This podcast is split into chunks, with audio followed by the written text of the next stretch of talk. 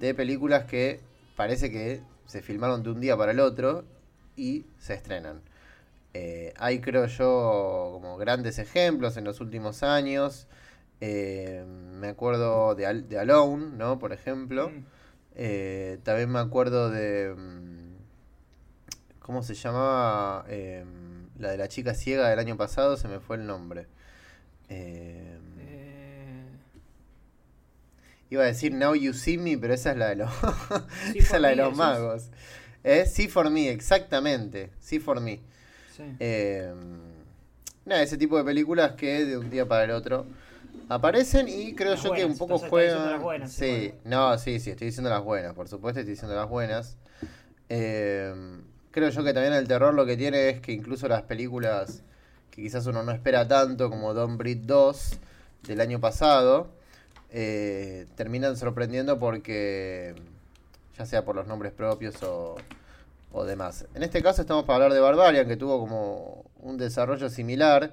Creo yo que también este, este tema del factor sorpresa puede ser una ventaja, pero me parece que también cae en esto de la...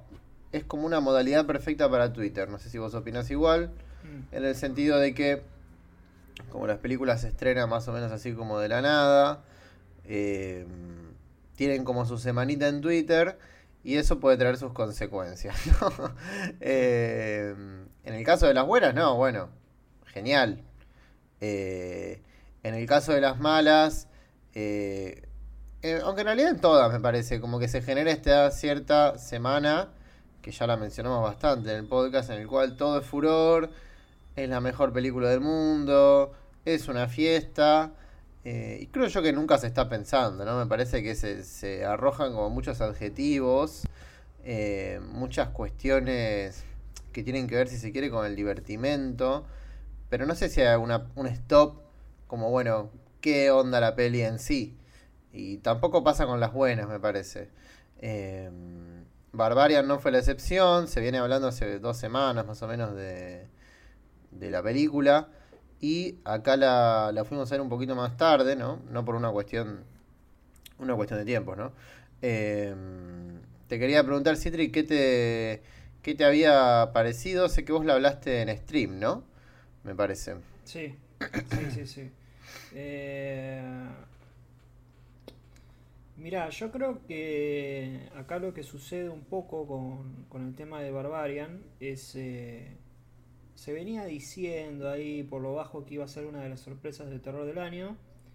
Y mucho tiene que ver esta supuesta, eh, no sé cómo decirlo, moda o tendencia más que moda, de, aunque entra en los parámetros de moda me parece, de, de hablar de la película que es eh, que la distribuidora es 20th eh, Century Fox.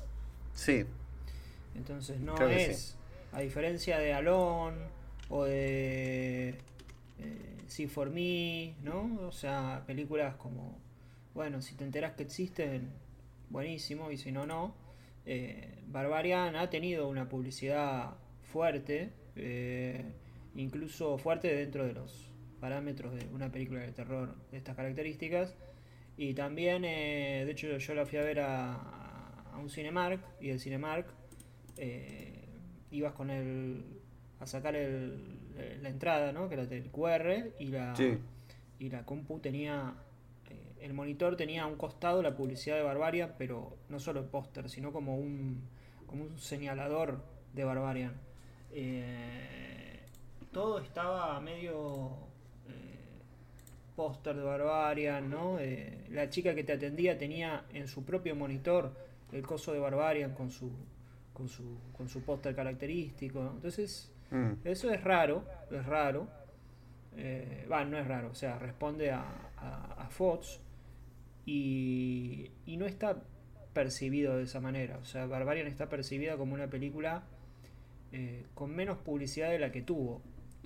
Eh, y hay algo muy paradójico con eso, digo, antes de meternos en la película, y es que, a pesar de todo esto que estoy diciendo, eh, mucho no le ha servido o le ha servido para acomodarse un poco acá en Argentina pero la película que ganó la semana fue Orphan, digo, en términos de taquilla. Está bien que a nosotros no nos interesa la taquilla y qué sé yo qué, pero me parece muy, muy curioso eso, ¿no? Una película sin publicidad, que está bien, es una, precuela, qué sé yo, pero eh, las precuelas no están bien vistas por lo general. Eh, y sin embargo, pudo contra esta película eh, que tiene a Fox ahí ¿no? Y, capaz que estás viendo un partido y te aparece el banner, viste, entre medio de los Racing Central. Eh, y hay otra cosa, porque está bueno arrancar con el tema de la publicidad, y es que si uno escucha, digo, ¿qué es lo que más escuchaste hablar de la película? o sea, yo no la vi, por ejemplo. ¿En qué sentido decís? claro, yo, yo no vi la película, ¿no? Entonces vos venís y me decís, fui a ver Barbarian, me gustó. ¿Qué es lo que viene a continuación? Sí, es una fiesta. Nada más.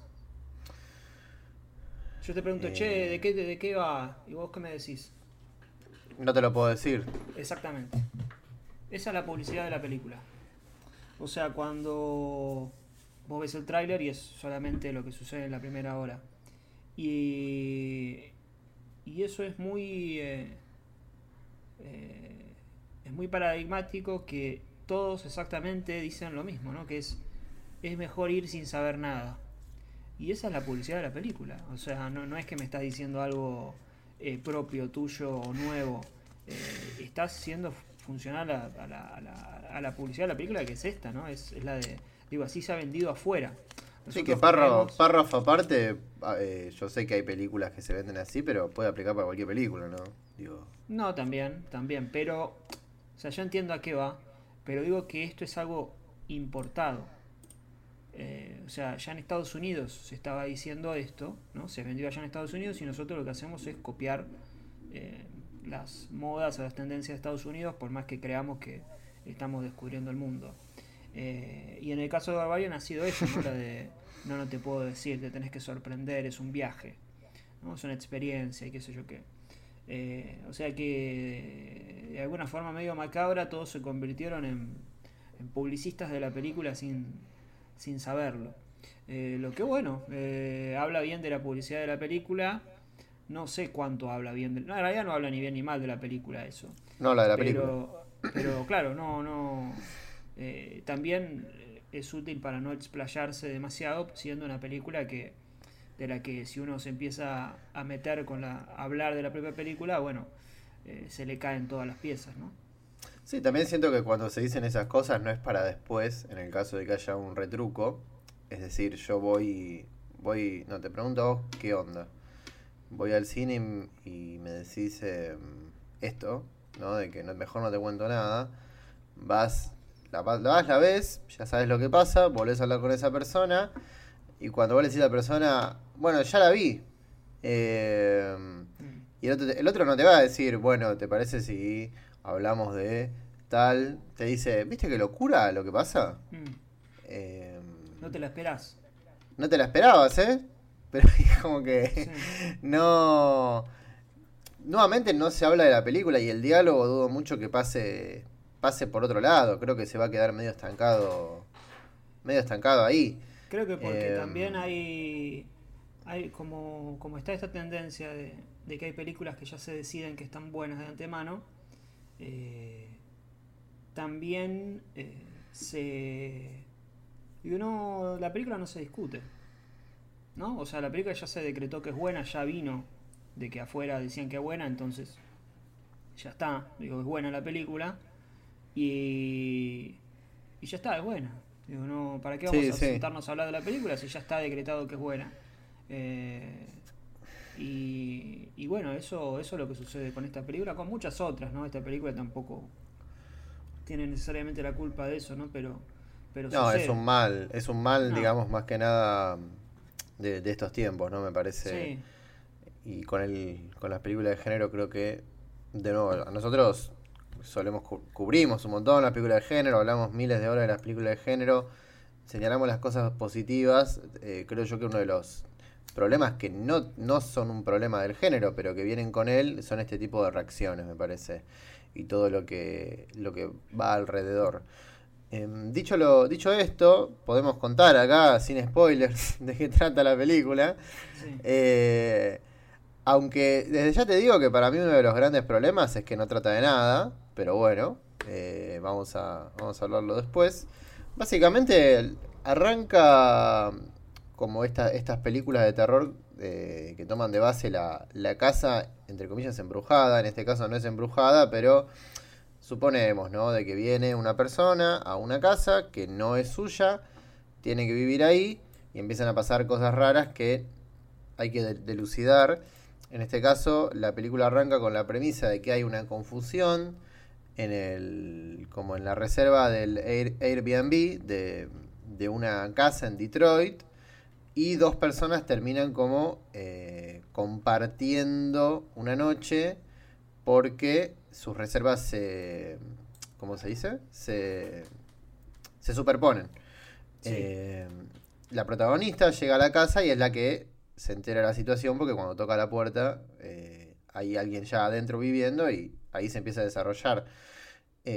toda la primera parte de la película es, digamos, esta tensión, suspenso, a ver si efectivamente el hombre que está en esa casa es alguien malo o es alguien bueno, eh, jugando ¿no? con el tema de la, sí, de la misoginia, de, del peligro ¿no? de las mujeres en el día a día, los acosos sexuales, demás, ¿no? las agresiones sexuales.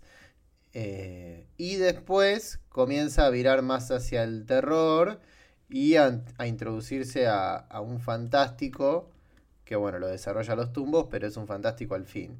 Básicamente lo que pasa es que, bueno, una noche de esa... No, la misma noche, perdón, no, la, noche siguiente, la noche siguiente, eh, esta protagonista encuentra un montón de puertas y escaleras que la conducen hacia, un, hacia el sótano del sótano del sótano, donde vive eh, un monstruo. Un monstruo que es bastante parecido al.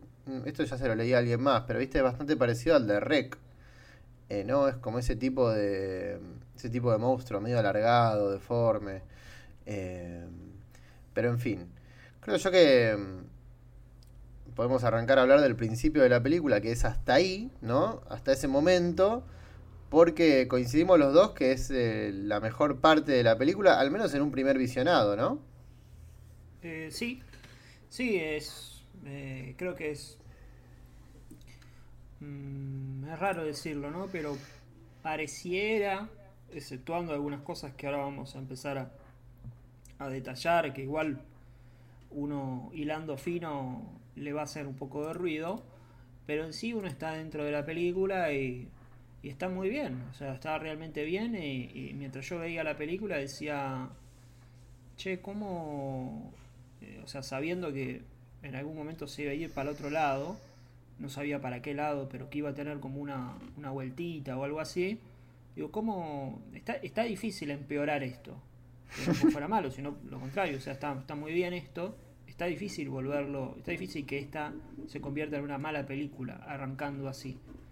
Bueno, eh, el cine tiene sus sorpresas, pero eh, tiene un arranque muy convincente con un disparador que me parece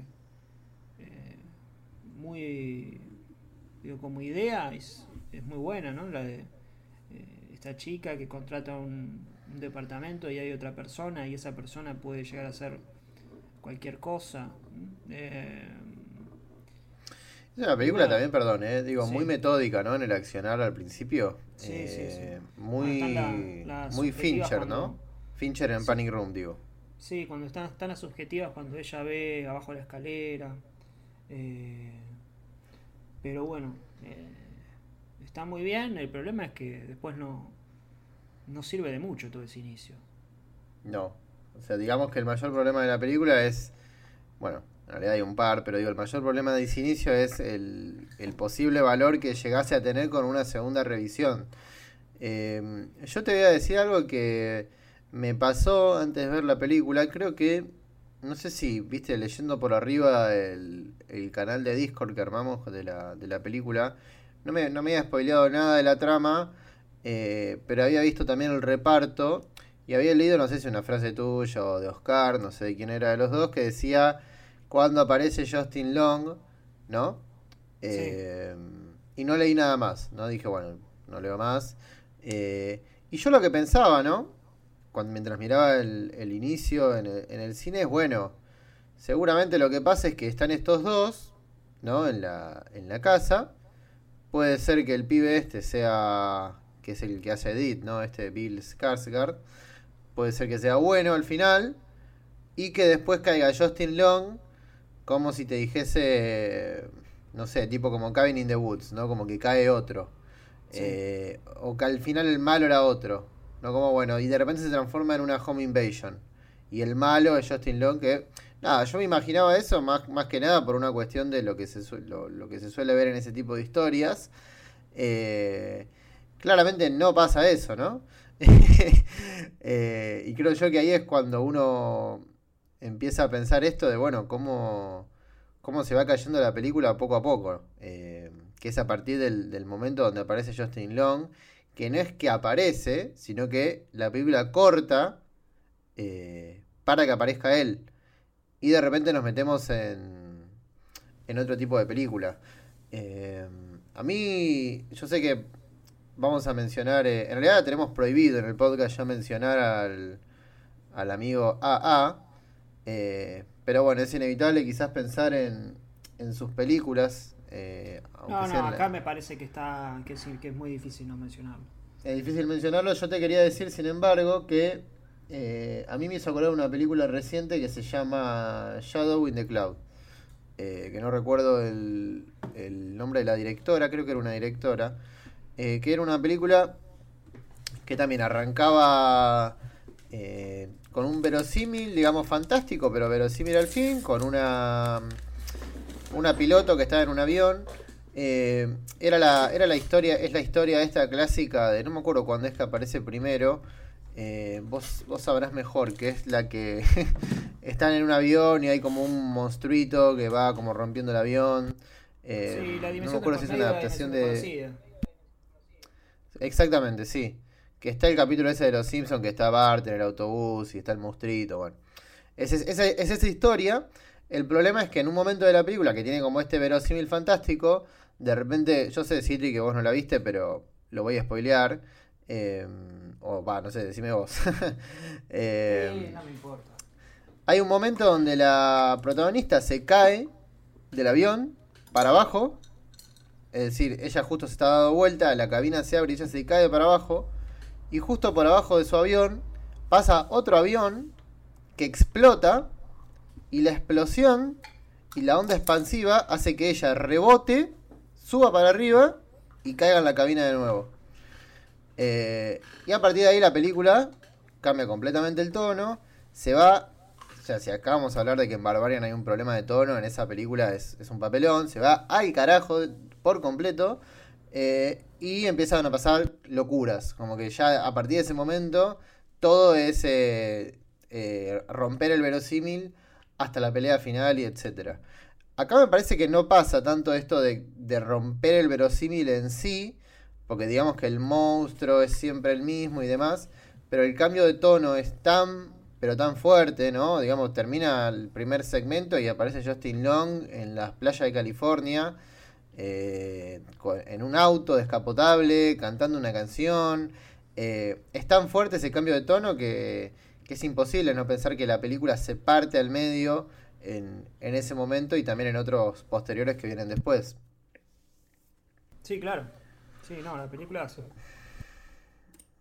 se rompe y cambia de tono, cambia de género y a partir de ahí se vuelve básicamente empeora, pero no es que empeora porque, no sé, uno es eh, una especie de, no sé, de purista o de fundamentalista que le molesta que una película tenga dos géneros o que le molesta que eh, en un momento la película tenga una vuelta de tuerca, para nada, ¿no? Porque sobran ejemplos de películas que incluso dedicamos episodios que, que tienen esas estructuras o que de repente pueden empezar a, acercarse a, a, otros géneros eh, en, un momento específico de la película, pero acá ni siquiera, por lo general, ese tipo de cosas son progresivas, ¿no? y además son entre cuestiones muy cercanas, ¿no? Como que te diga, bueno, un, eh, un noir eh, en un momento se termina convirtiendo en una película de juicios. Bueno, o sea, sí, metieron preso al tipo, lo quieren meter preso y bueno, le dedica los últimos 40 minutos al juicio, pero incluso son subgéneros, ¿no? O sea, es algo como muy que va muy de la mano. No digo que el terror y la comedia no vayan de la mano, pero no de la forma en la que estaba planteado en los primeros 30-35 minutos, donde es eh, eh, específicamente una película de terror y, de suspenso y bla, bla, bla. Y después es una una catarata de chistes que no. No. Que además no. Que además no. No contribuye, ¿no? Es como una cosa ahí medio sketch metida eh, con calzador, porque claramente es lo que más comodidad le da a, este, a este director. Y. Y realmente se ve, se ve una película sumamente inferior a la que estábamos viendo. Pero sumamente inferior. O sea, ya todo se vuelve torpe. Eh, se vuelve burda, se vuelve. Está, ya está filmada, viste, como hay zooms de repente, unos planos holandeses, unos angulares que salen de la nada, ¿no? Todo es una. Eh, una película sin. Una, una, como se dice, una brainless movie. y yo no tendría, en, en todo caso habría que ver qué película es, pero si la película se estipula así de antemano, digo como en el comienzo de la película, la película ya arranca como una película exagerada, absurda, como que te diga una de Peter Jackson, de las primeras, ¿no? Un Brain Dead, un... un, eh, sí, o, te voy más, más cerca del tiempo con la que ya mencioné antes, que es Cabin in the Woods. O Cabin in the Woods, claro. Pero pero acá es. Eh, digo, no, no, no, no, hay indicio posible y además no. Es inferior, o sea, es, es, bajar 800 escalones. Eh, no porque la comedia sea inferior al terror, que no se malentienda, sino porque eh, rompiste todo el clima que tanto habías construido. Rompiste el clima, rompiste a los personajes, rompiste al villano. pero me parece que es una película ante todo muy tramposa. Digo, es la palabra que, que mm. mejor la describe, además de arbitraria, es tramposa.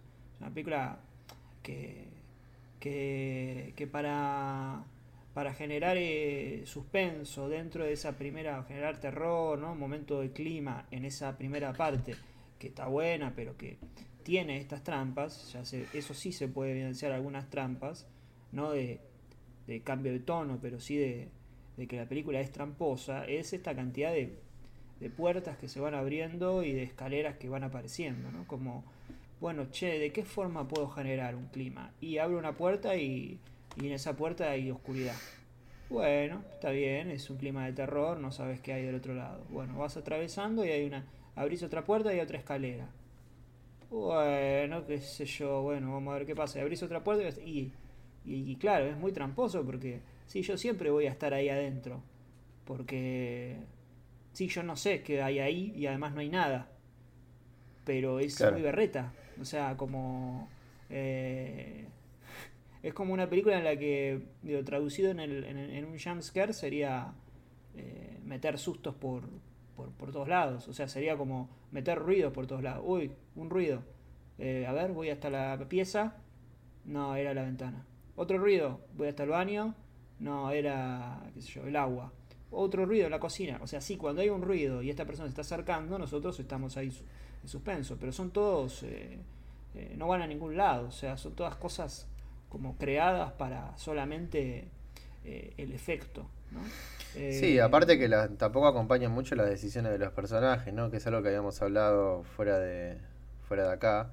Este tema de que, mm. incluso para lo que es el terror, ¿no? Que nosotros ya conocemos esta gracia, si se quiere, de, bueno, no nos separemos, vayamos todos juntos. Eh, acá, y me parece que este es un problema en el, en el resto de la película, las como las tropes, ¿no? Como los clichés, si se quiere, del género, están tan, tan, pero tan exagerados, ya sea a partir de la parodia o mismo de la seriedad con la que se lo toma a veces, eh, que se sienten muy forzados. Y eso es algo que me parece que también habla un poco del director, y de la manera en la que él ve el género, ¿no? Eh, incluso hasta qué punto puede estirar estas, estos clichés del género para que se terminen sintiendo forzados. Eh, hay un ejemplo muy claro, me parece, como en este todo el tema de, de las puertas, las escaleras y demás, es cuando el tipo eh, baja, porque, digamos, la mina encuentra, ¿no? Como la puerta final, la escalera final que conduce a este, a este túnel, a esta caverna, y el tipo le dice, no, la mina le dice, yo me quiero ir y no voy a saber más nada, no pienso bajar ahí. El tipo, vaya uno a saber por qué, le dice, no, no, yo quiero bajar para comprobar si lo que vos me estás diciendo es verdad, que tampoco muy bien se entiende por qué, eh, por qué esa decisión. La mina le dice, bueno, anda, pero yo te espero ahí, acá arriba. El tipo baja y no pasan ni 10 segundos que la mina se acerca para ver qué, pasó en el túnel. Eh, como que me parece que, y este es uno de los males de la película, es como que el tipo, digamos, el director tiene como, si se quiere, las... Sí, como los destinos a los que quieren llegar los personajes, pero está todo como muy forzado y muy artificial. Bueno. Eh, quiero llegar, quiero llegar, perdón, quiero llegar al jumpscare de... Eh, sí, de esta, del final del segmento, que es cuando aparece esta mina deforme, monstruo, etcétera. Pero el tema es cómo llegar con las piezas hasta allá. Y ahí es cuando se evidencia eh, bastante que, no tiene mucha idea de género el director. No, no, que es torpe. O sea, no es inteligente plantearlo de esa manera. Eh, a ver, vamos a tratar de limpiarlo.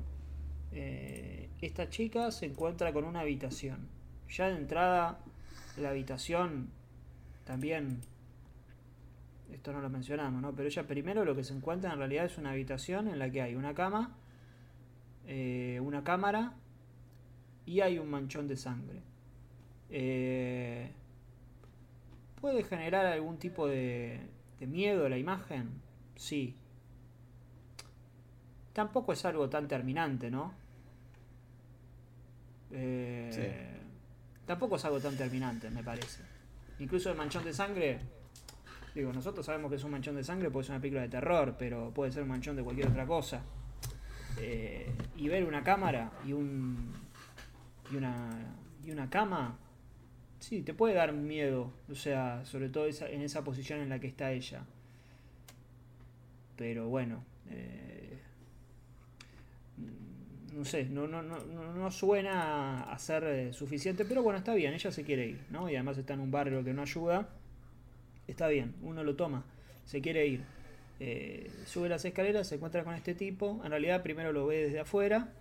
Eh, y el tipo entra y bueno, el, tema es, ahora el tipo se tiene que ir y yo tengo que lograr que esta chica vuelva a estar ahí. Porque lo que necesito es que el tipo esté... esté eh, lo que veamos es como, como este tipo es atacado.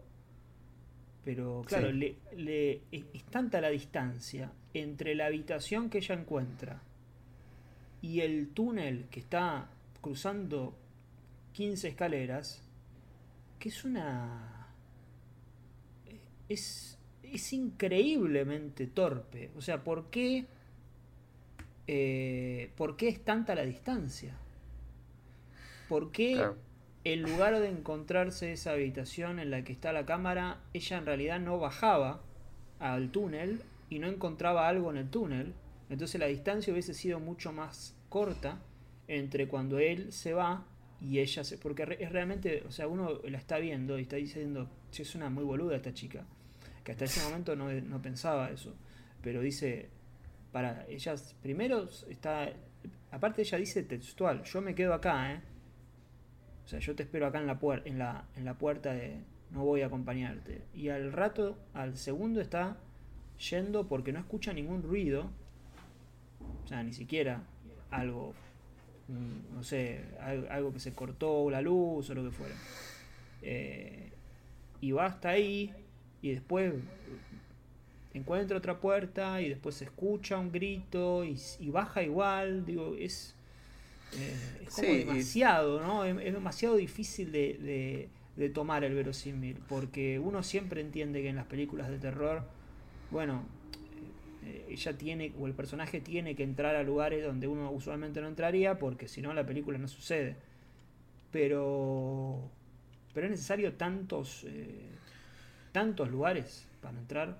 ¿No te parece también que va como un poco contramano con lo que pasa en la primera noche, que a ella se la ve justamente como un personaje como muy metódico, que estraba todas las puertas, incluso formalmente la película eh, te lo muestra con los planos, ¿no? Digo, la cantidad de planos de detalle que hay al principio, a la primera noche, de, de ella trabando las puertas. Mm. Eh, del cuidado que tiene ella por, bueno, por una cuestión lógica de que se está quedando a dormir con un desconocido y no, no puede saber. De hecho, está bueno cuando el, al final de la noche está todo bien con el tipo, ella no traba la puerta y ahí es cuando se abre, ¿no? Eh, ella piensa que es él y demás, pero bueno, entendemos que es el que es el monstruo que subió y después se fue de nuevo. La diferencia que hay entre eso y lo que vos estás comentando, ¿no? Como, como de repente ella, que era tan metódica, baja por 10.000 lugares, nunca se cuestiona diciendo, che, no, esto me estoy metiendo en cualquier lado. Eh, Pero aparte, pará, pará, pará. Te freno ahí. Es un capricho que termine en el. en el. en el túnel. Porque tranquilamente, o sea, eh, la señora esta eh, podía atacarlos en, en, la habitación y después corte A y aparecer en un túnel y viendo cómo los, los, los lleva. O sea, no, no, no había necesidad de que sea si, si vamos a entender que las distancias son muy, muy largas, no había necesidad de que eso suceda específicamente ahí abajo. Claro. Pero bueno, eh, es como que tiene un montón de problemas, eh, un, montón de desinteligencias, ¿no? Que es, yo necesito que estos personajes lleguen acá y lo, y lo resuelvo de la manera más, más torpe porque no se me ocurre una manera de, poder hacerlo eso eh, y que luzca natural, ¿no? Y que no, y que no luzca como algo que estoy haciendo hacer a propósito para llegar ahí. Hay algo que me parece que también es un problema ¿no? con la primera parte y si querés ya para pasar a hablar de lo que, lo que viene después, que es el, tiempo. Nosotros estamos hablando en, una en un primer visionado que está bueno, ¿no? Como el tiempo que se toma en la primera parte, es casi como un corto en sí mismo. Eh, que bueno, eso después lo, si querés vas a mencionar eso que, comentaste. Eh, pero bueno, todo este tiempo que pasamos después, en un segundo visionado, es, bueno, ¿para qué mierda estoy viendo esto y para qué me está tomando tanto tiempo? Lo que también me parece que pasa con la introducción del personaje de Justin Long, porque digo, hay como 15 minutos más, o, son 15 o 10 minutos, ¿no? Hasta que él cae de nuevo, eh, no, perdón, cae también con la mina en, la trampa de la, de la vieja esta. Os digo, entiendo que se tiene que setear su personaje, pero es demasiado el tiempo con, qué se, viste que en un momento se va a ir a ver a, a un tipo en una aseguradora, ¿no? como todas las cosas que uno dice, bueno, esto en una elipsis se cuenta. Eh, ¿por, qué, ¿Por qué tiene que haber tanta, tanto diálogo con respecto a la situación de la, de la supuesta violación de él, del, supuesto abuso sexual de él? Eh, que no, que no funciona más allá de la, del subrayado del discurso.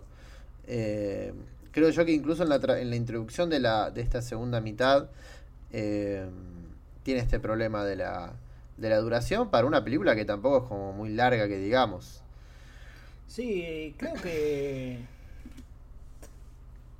yo lo que podría decir positivo, positivo de eso, pero va por fuera de la película, es que no recuerdo ahora, seguramente hay, ¿no? Pero creo que sí, creo que, bueno, recuerdo algunas películas, pero no importa, no son muchas.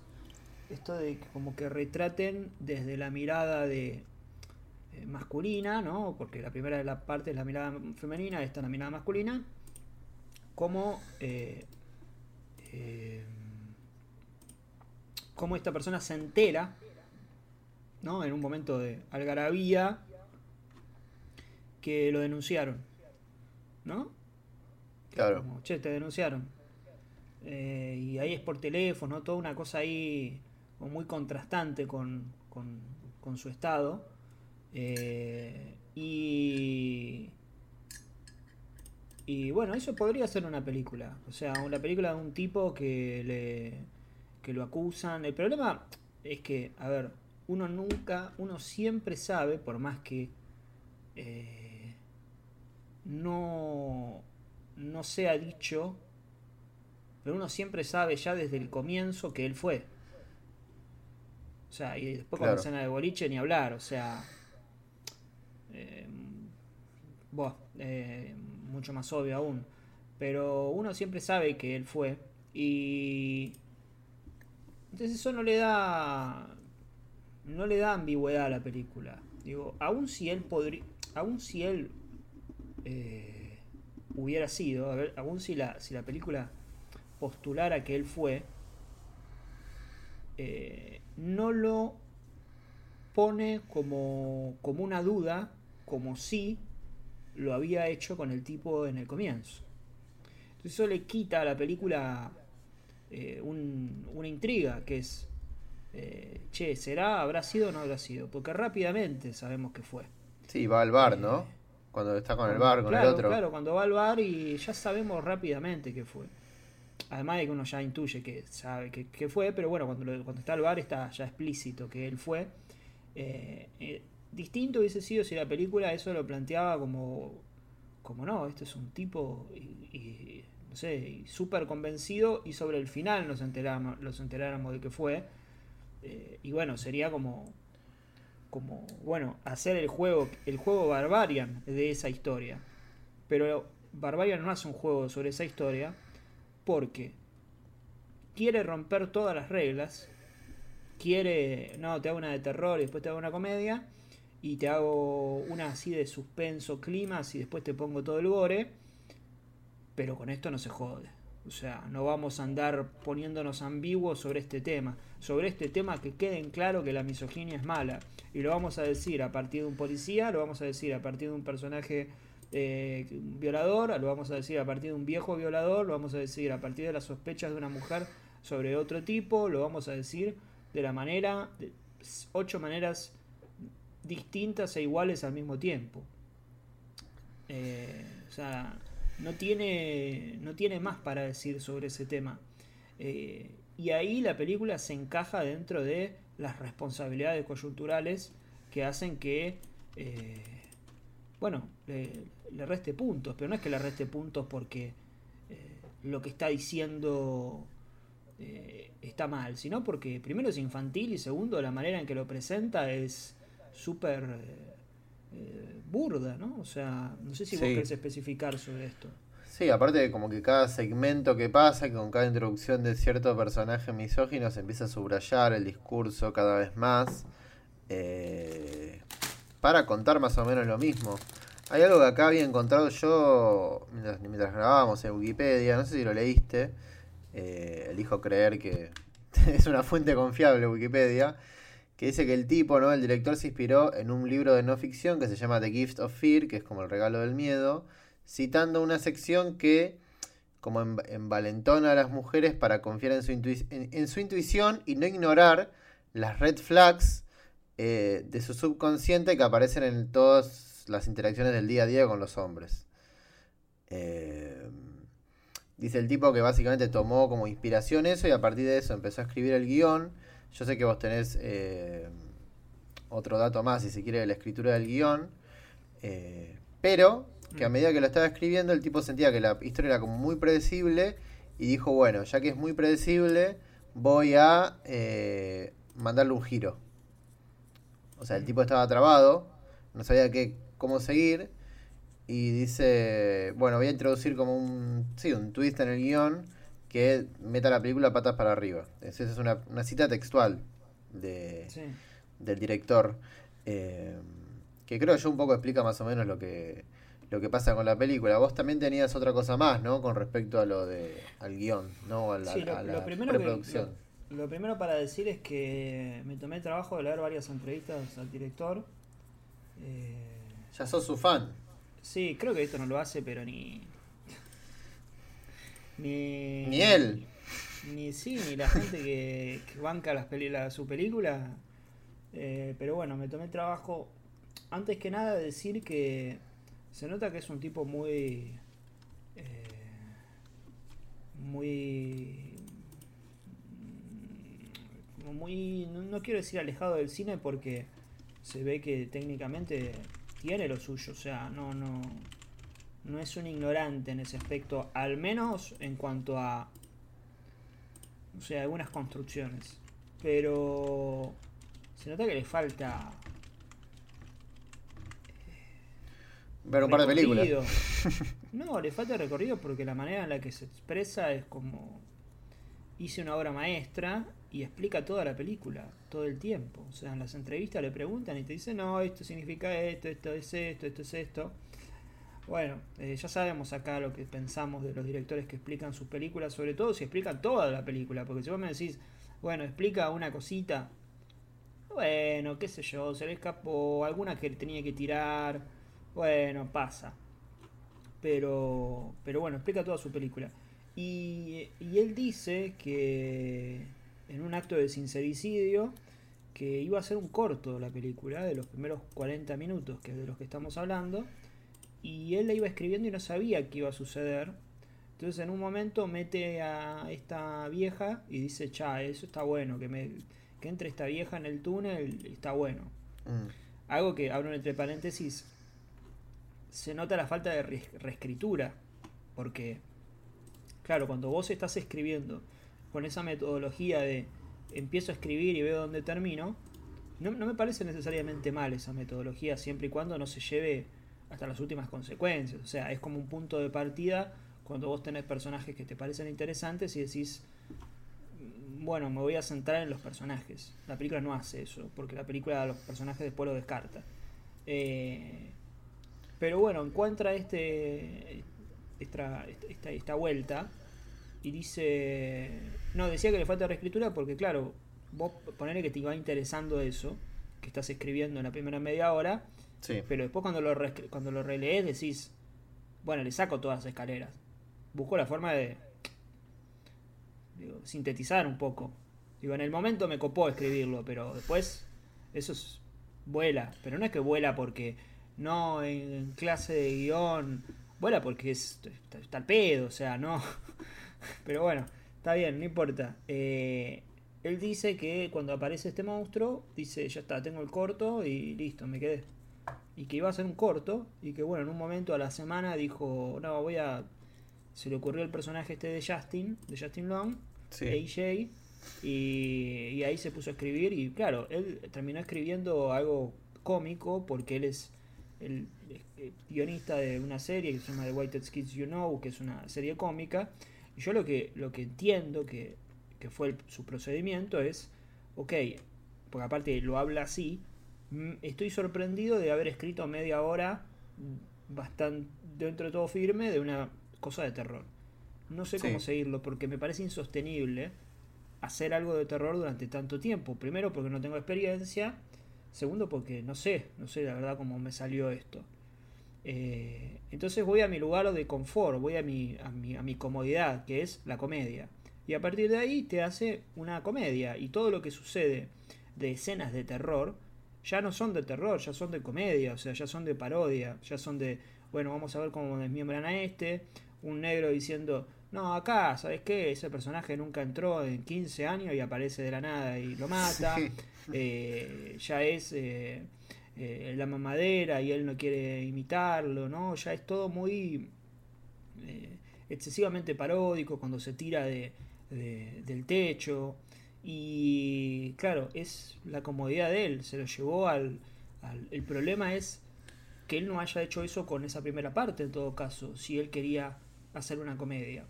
Como que quiso hacer ambas cosas, dijo, bueno, hago esto que, que, está bueno, pero no se decidió ni por el corto ni, por hacer eh, toda una película de terror.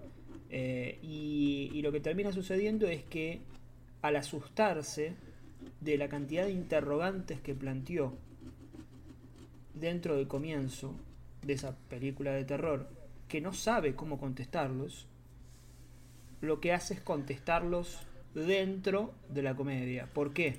Dentro del absurdo porque dentro del absurdo todo es válido. O sea, dentro de lo que hace la segunda mitad de la película, es un cualquier cosismo total. O sea, el origen podía ser eh, que no le gustaba comer cereales y nadie se iba a quejar. ¿Por qué? Porque ya ahora se juegan las reglas de las no reglas.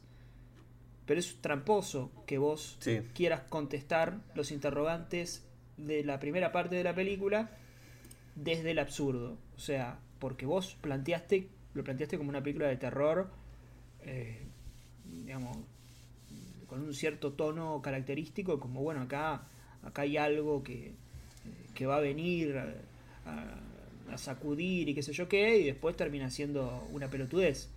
Eh, eso es una película sumamente tramposa, ¿no? Y sumamente tramposa con los espacios que aparecen de la nada, digo, de repente aparece una oficina, de repente aparece una habitación, de repente aparece una tele, de repente aparece otras mm. escaleras. Sí, el viejo. De repente... No, pero pará, cuando corta la primera mitad, eh, nosotros entendemos que ella está muerta. Y después Justin, Justin está a punto de morir y aparece esta tipa. Y vos decís, pero para, pero no estaba muerta. Bueno, eso es tramposo. El momento en que vos haces el quiebre para que piensen que ella, para que vos pienses que ella murió y en realidad sigue viva. Eh, eh, y después, cuando aparece eh, Justin está, no me acuerdo dónde, y aparece el viejo en una habitación, y de repente el viejo saca un. abre un cajón y saca un arma, y vos decís, ¿dónde verga sacó el arma? Tiene todas, todas esas cantidades de, de, errores. Bueno, el del negro también es muy palpable. Este del negro que, dice que acá no se metió nunca y, y, lo termina matando. Sí, es un chiste, pero no tiene sentido. O sea, ¿por qué, por qué, por qué hoy sí? Claro. ¿Por qué hoy sí y 15 años no? Eh, y, una cosa que decía en esa entrevista es que eh, la madre, o sea, la, eh, la villana, mataba a, a, hombres que hacían cosas malas. Eh, entonces, bueno, uno hace el repaso de la película. Vamos a, de vuelta, vamos a dejar al margen que está explicando la película y vamos a dejar al margen que ya el concepto medio de hombres malos es muy polémico, ¿no? Muy discutible. y a qué va con eso, ¿no? También. Pero bueno, vamos a dejarlo un poco al margen. Eh, primero mata al tipo este, eh, Kit, ¿no? ¿Qué tiene de malo Kit? Andás a ver. ¿no? O sea, él lo justificaba, el director lo justificaba diciendo que en el momento en que se pone un poco violento, la señora esta lo mata. Yo no veo que se ponga violento. No, está escapando. Yo no, veo que se ponga violento. No, yo, yo calculo que él se refiere a la parte en la que como que no deja salir a, la protagonista. Ah, pero es imposible. O sea, es hilar muy fino. Es muy fino porque además, de hecho, la escena termina con que, con que la escena en, esa, en, en ese espacio termina con que con ella al lado de la puerta y él del otro lado. Sí. O sea, no es que él hace como toda una... No, no te puedo decir, ¿eh? No te puedo decir. Eh, bueno, esa es la justificación que le da, que claramente es algo, yo, esto lo entiendo yo, es algo pensado después de ver la película, tratando de buscarla, tratando de atar a cabos, pero no a la hora de escribir ni, ni a la hora de, de, hacer la película. Sí, coincido. Eh, después AJ, bueno, sí, entra en esa categoría. Eh, el violador entra en esa categoría, pero no, porque en realidad no lo mata. La... No, sí, se mata solo. Se mata solo. Y, el negro no tiene un pedo que ver. es un pobre tipo el negro. Pero aparte el negro ni siquiera tiene. Ponele que abrimos, abrimos el espectro y decimos hombres malos es en realidad no hombres que le hicieron cosas a las mujeres, sino hombres, un chorro, un, Pero acá no se lo ve al tipo haciendo nada que esté mal. Al contrario, el tipo arriesga su vida varias veces para tratar de alertar a esta mujer, digo, a cambio de nada y termina muerto. Y, y, el, y, el, propio director dice, sí, lo maté porque era divertido. Entonces, bueno, justamente, o sea, no estás planteando reglas. O sea, son reglas que vos mismo te, te cagás en ellas, entonces es muy difícil tomarte en serio la película. Es muy difícil defender esta película realmente. Eh, sí. Porque nada está sostenido. Sí, eso coincido y, me hace llevar, eh, si querés ya para ir cerrando, porque no, nos extendimos bastante. Eh, como al, otro punto de la película o de la crítica que le podemos llegar a hacer es, eh, para vos, ¿de qué trata la película? Eh, mm. Porque nosotros entendemos que lo más obvio es la misoginia, ¿no? Pero tampoco se entiende muy bien, no, no se entiende, no, directamente no llega a nada. Y cuando uno se pone a descomponer, si se quiere, las aristas, ¿no? Vamos a revisamos los conflictos, o, más que los conflictos, las temáticas, ¿no? Que tiene cualquier película. Puede haber una, puede haber dos, puede haber tres. Eh, digamos que hay tres. En esta película tenés el tema de la misoginia y el tema de Detroit. No sé si hay una tercera. Uno podría llegar a decir que es lo del cine, pero es como muy hilar fino ¿no? Por esto del violador. no, pero no hace nada. No, no, pero no hace nada con eso. Eh, pero al mismo tiempo, lo de Detroit, en mi opinión, es hilar fino. Porque, ¿qué es lo que quiere contar la película con Detroit? Que está hecho mierda. Bueno, pero ¿qué haces con eso? Eh, digo, nosotros, Detroit es, un, Detroit es un estado, no, no sé si es un estado, pero una ciudad de, de Estados Unidos que durante el cine ha tenido varias representaciones y más o menos tocando terrenos similares. No hace falta irse tan... Perdón, nos podemos ir alejados en el tiempo y pensar en Robocop, ¿no? Con Robocop es la película de Detroit, en la que Detroit está hecho mierda. Pero bueno, ahí hay todo un tema con el renacimiento de Detroit, el tema de, bueno, el robot, lo humano, ¿no? Como hay toda una conjunción de distintas temáticas Después también puedes pensar en Don't Breed, ¿no? que es una de las más recientes. Ambas películas están, eh, si se quiere, situadas como en la actualidad de Detroit, pero que un poco comparte con Robocop esta idea también, en, especial con la secuela, ¿no? de lo, gris, lo ambiguo, eh, que quizás en Detroit no existen héroes puramente dichos, sino que queda como este resto, que sería el personaje del viejo de Don Breed. Y acá tenés, bueno, Detroit hecho mierda.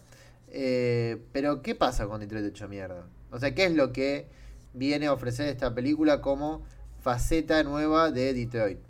Y cuando digo nueva, no es que la, estaría mal la película si imitase lo que dijese Robocop.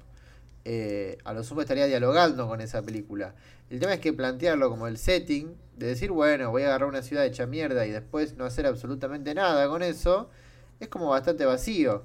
Porque así como la película en realidad se filmó en Bulgaria, vos podrías decir que efectivamente en el verosímil, no estoy hablando del universo de la película, ocurre en Bulgaria y no cambiaría nada. Eh, no sé si a vos te pasó lo mismo con eso. Sí, yo lo que entiendo es que, bueno, está el flashback donde te muestra que Detroit era próspero y después termina lo que terminó, o sea, pasaron un montón de años. Y. Pero perdón, en el Detroit próspero hay un enfermo. Sí, claro. Sí, sí, pero próspero económicamente, digo. Bueno, sí. Eh, y, y bueno, hoy ya no lo es, ¿no? Y quizás, o sea, uno puede, puede llegar a, comprender, acá no hay nada de, reflexión igual, ¿eh? O sea, es algo como puramente de, trama, de que, bueno, estos mo este monstruo fue producto de, de, ese, de ese decaimiento de, del barrio, pero no tiene... Digo, y al mismo tiempo es producto de la misoginia, ¿no? Es como mezclar dos cosas que no... Digo, me cierra más que sea producto de la misoginia que, el pobre Detroit. Eh, porque, ¿qué, ¿a qué va? ¿Qué, tiene que ver Detroit con eso?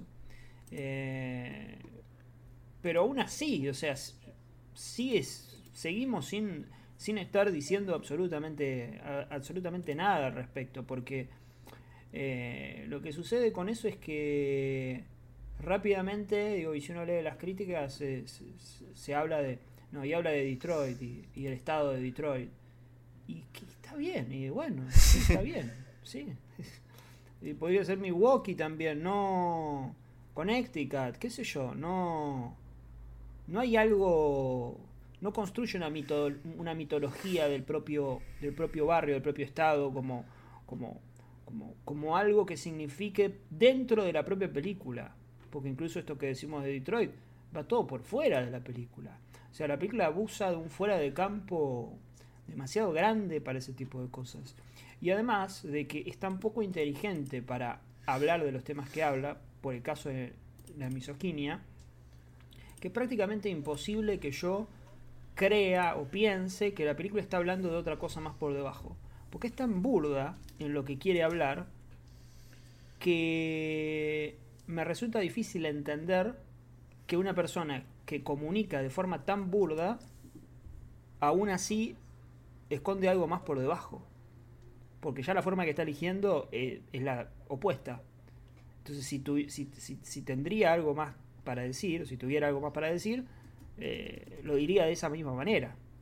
Eh, yo creo que es una, película como falta de, de, ideas desarrolladas, ¿no? Son como un montón de puntas y vos dijiste, Manu, que es algo así como una, una, una checklist de películas de terror.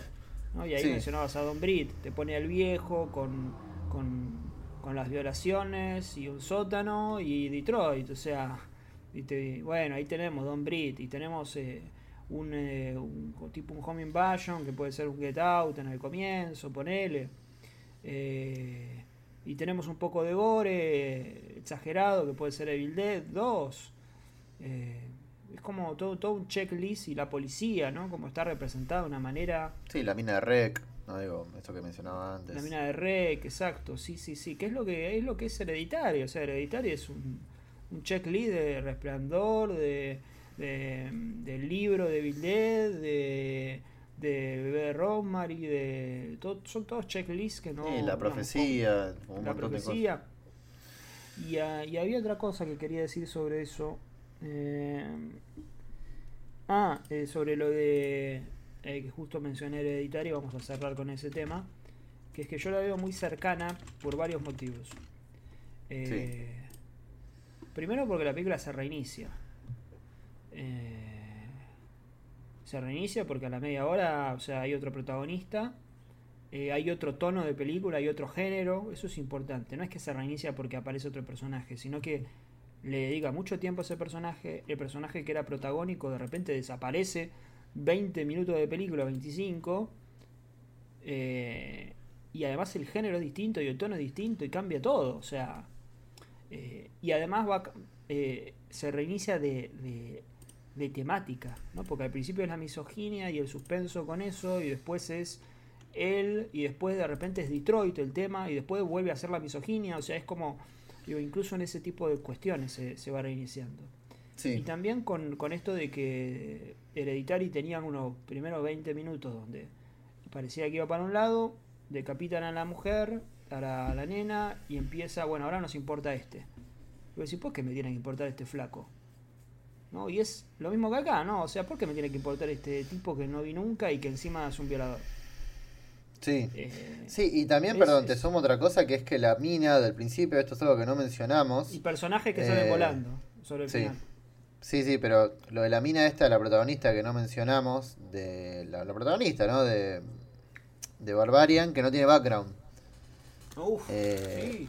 O sea, nosotros, nosotros nos identificamos con ella al principio por la situación que es algo muy de, corto, ¿no? Ya que lo mencionaste antes, digo, la, lógica del corto funciona quizás más por una situación única y no tanto por la historia que pueda llegar a tener eh, como el personaje en profundidad. No digo que no exista background en los personajes de los cortos, pero es cierto que se centra más en una situación que en otra cosa.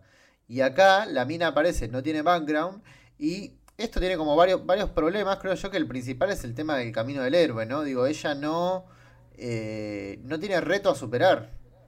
O sea, no, porque no, tiene situación inicial. Eh, y, si, y, perdón, y si, su situación inicial es desconfiar en los hombres, ya lo pasa en los primeros 40 minutos. No digo, porque lo que se plantea ahí, bueno, no confía, no confía, bueno, pero confía. Eh, pero además, pará, pará, porque ella ya tiene una, viste, unas cosas y ella consigue, yo, esto puede ser que yo me equivoco, ¿no? Pero yo había entendido cuando ella llega de que ella no tiene opción y se queda ahí esa noche y después, bueno, después se va a ir a otro lugar. Después a la otra la mañana llamamos, ¿no? Y después en realidad te enterás que no, que va a ver a la entrevista y consigue el trabajo. Y se sigue quedando en esa casa, ¿no? Pero bueno, eh, está bien, entendés que se sigue quedando en esa casa porque tiene este trabajo, bla, bla, bla. Eh, pero después no sabes mucho más nada del personaje. Además de que toma decisiones insólitas. Como por ejemplo, que e, ella logra salir y quiere volver a buscar a AJ. Que lo vio nada. O sea, nada lo vio. No es que lo vio, pasaron un tiempo juntos, qué sé yo, no sé, el tipo se mostró adorable. No solo, no solo lo vio nada, sino que encima ella le dijo, che, hace esto, y él no lo hizo. Y sin embargo vuelve a entrar para ayudarlo. ¿De dónde está esa, o sea, dónde está esa personalidad? Porque un, personaje que hace eso es alguien que o le interesa mucho ese otro personaje, o tiene un alma súper caritativa, social, viste, como un como una cosa heroica súper fuerte que dice, no, yo voy a, no voy a dejar que... Pero incluso ella sale y después vuelve a meterse. No, todo un tema ahí como muy, muy tirado de los pelos. O sea, no está construido. Yo entiendo que ella tiene que volver a meterse. Pero no está construido el motivo por el cual ella vuelve a meterse. Y cuando eh, sucede esto, ¿no? Eh, siempre en las películas de terror, la otredad significa algo. En este caso, el propio director de la película dice esta madre, que esta mujer que viene a matar a los hombres. Así como lo estoy diciendo, ¿no? Sí. Con ese nivel. Eh, bien, pero ella sobre el final mata a esta madre, ¿no? ¿Qué es la otredad para ella? Porque en, en el cine de terror, cuando vos matás a alguien, a un monstruo, estás superando una prueba, o sea, estás superando lo que, lo que nadie superó, estás haciendo algo, tiene una significancia en tu vida eso, ¿no? Eh, y acá es, no significa nada para ella, la señora esta, de la que está escapando. Eh, entonces, que la mate, que no la mate, termina siendo no, no, no, cambia nada, no hay un vínculo con el personaje como para poder, eh, como para que nosotros eh, digamos, ah, bueno, ahora su vida va a mejorar, o no, su vida no va a mejorar, pero va a poder eh, completar ese trauma, digamos, cubrir ese trauma que tenía. No sé, hay un montón de ejemplos, ¿no? O sea, pero ni siquiera, porque si uno dice, pará, si uno recuerda Split, en Split en el final de la película, el villano se. como que se reconoce con, con, la heroína, ¿no? Sí. Eh, y en aquella película, el villano se va. O sea, el villano no es tan villano, que es eh, Kevin Wendelkram. Y. Pero acá la mata. O sea, si la película hubiera terminado con. Volviendo a esta idea de los, las mujeres que matan a los hombres, bla, bla, bla, bla eh, si, esa fuera la idea central, que, ya vimos, entendiendo las palabras del, director, que lo que sucedió con el negro y que además lo de Kit está tiradísimo de los pelos, que no era la idea de la película. O sea, él está buscando, le está tratando de, buscar la vuelta a la película para justificarla, pero no lo tiene. Eh, si esa era la idea, entonces la película es eh, finaliza con la vieja yéndose. O sea, la vieja está a punto de matarla, la ve, dice, no, vos mataste a este tipo, me voy a la mierda porque eh, ya está, somos pares. Sin embargo, la mata. Y entonces, vos decís, bueno, pero ¿qué significa para ella? No, no, no. Es, es todo un, un, gran despropósito en ese aspecto de la película, ¿no? Y aparte con el final, con la musiquita. Eh, sí, que era de Be My Baby, ¿no? Sí. Sí. Todo el final es. Eh, no, el salto, que no lo mencionamos. no. Uy, eso, eso, ¿no? El salto. O sea, vos necesitas tanta desinteligencia. Que vos necesitas que se que sal por algún motivo. A ver, vamos a, a, lo, al, al, a lo que quiere hacer. O sea, él lo que quiere hacer es que este personaje, que es un violador, eh, arriesgue digamos, cuando, le, cuando amaga a... No es creíble igual, pero amaga... No es creíble aparte por cómo está filmado, ¿viste? Que le hace un tipo un primer plano así, medio de novela. Eh, cuando él dice, sí, tengo que... Sí, sí. Es, caricaturesco, ¿viste? Incluso los policías también es caricaturesco, todo es paródico. Y... Eh, bueno, en un momento la sacrifica a ella, ¿no? Eso es el final pero la sacrifica de una forma completamente absurda, que es tirándola del techo. O sea, además de violador, es asesino.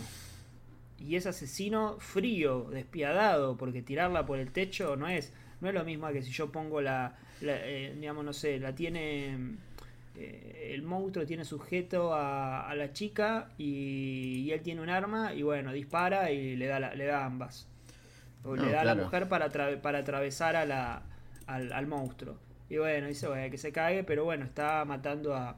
Eso sería como, bueno, en una situación extrema, la está sacrificando y uno ve que al final eh, no cumplió, no pasó la prueba el tipo. Eh, no, no, la tira del techo. Sí. Es, es, o sea, es imposible de, es imposible de, que entre eso en algo. Aparte son horribles los planos, eh, son horribles. Todos los, planos, son un papelón. Físicamente imposible, además. acá hay una cosa que quiero decirme también. Pero físicamente imposible, además de que, por cómo está filmado, digo, ¿eh? Eh, que está firmado que ella se cae, o sea, ella la tiran, y el, y la, el monstruo lo ve y tarda unos segundos y después se tira el monstruo. Claro, o sea, ¿cómo, ¿cómo puede ser que el monstruo llegue antes que, que la mujer que fue arrojada? Termina en el suelo eh, con la espalda de ella eh, contra, la, contra el pavimento. Digo, no, que es un superhéroe. Sí. O sea, por, lo digo por cómo está filmado, porque incluso si la tiraba y vos, y vos no veías cómo se tiraba, podía, bueno, decir, bueno, está bien, qué sé yo. Sí, es inverosímil, pero, pero no, no, te muestra que están cayendo separados, o sea, y después te aparece en el piso.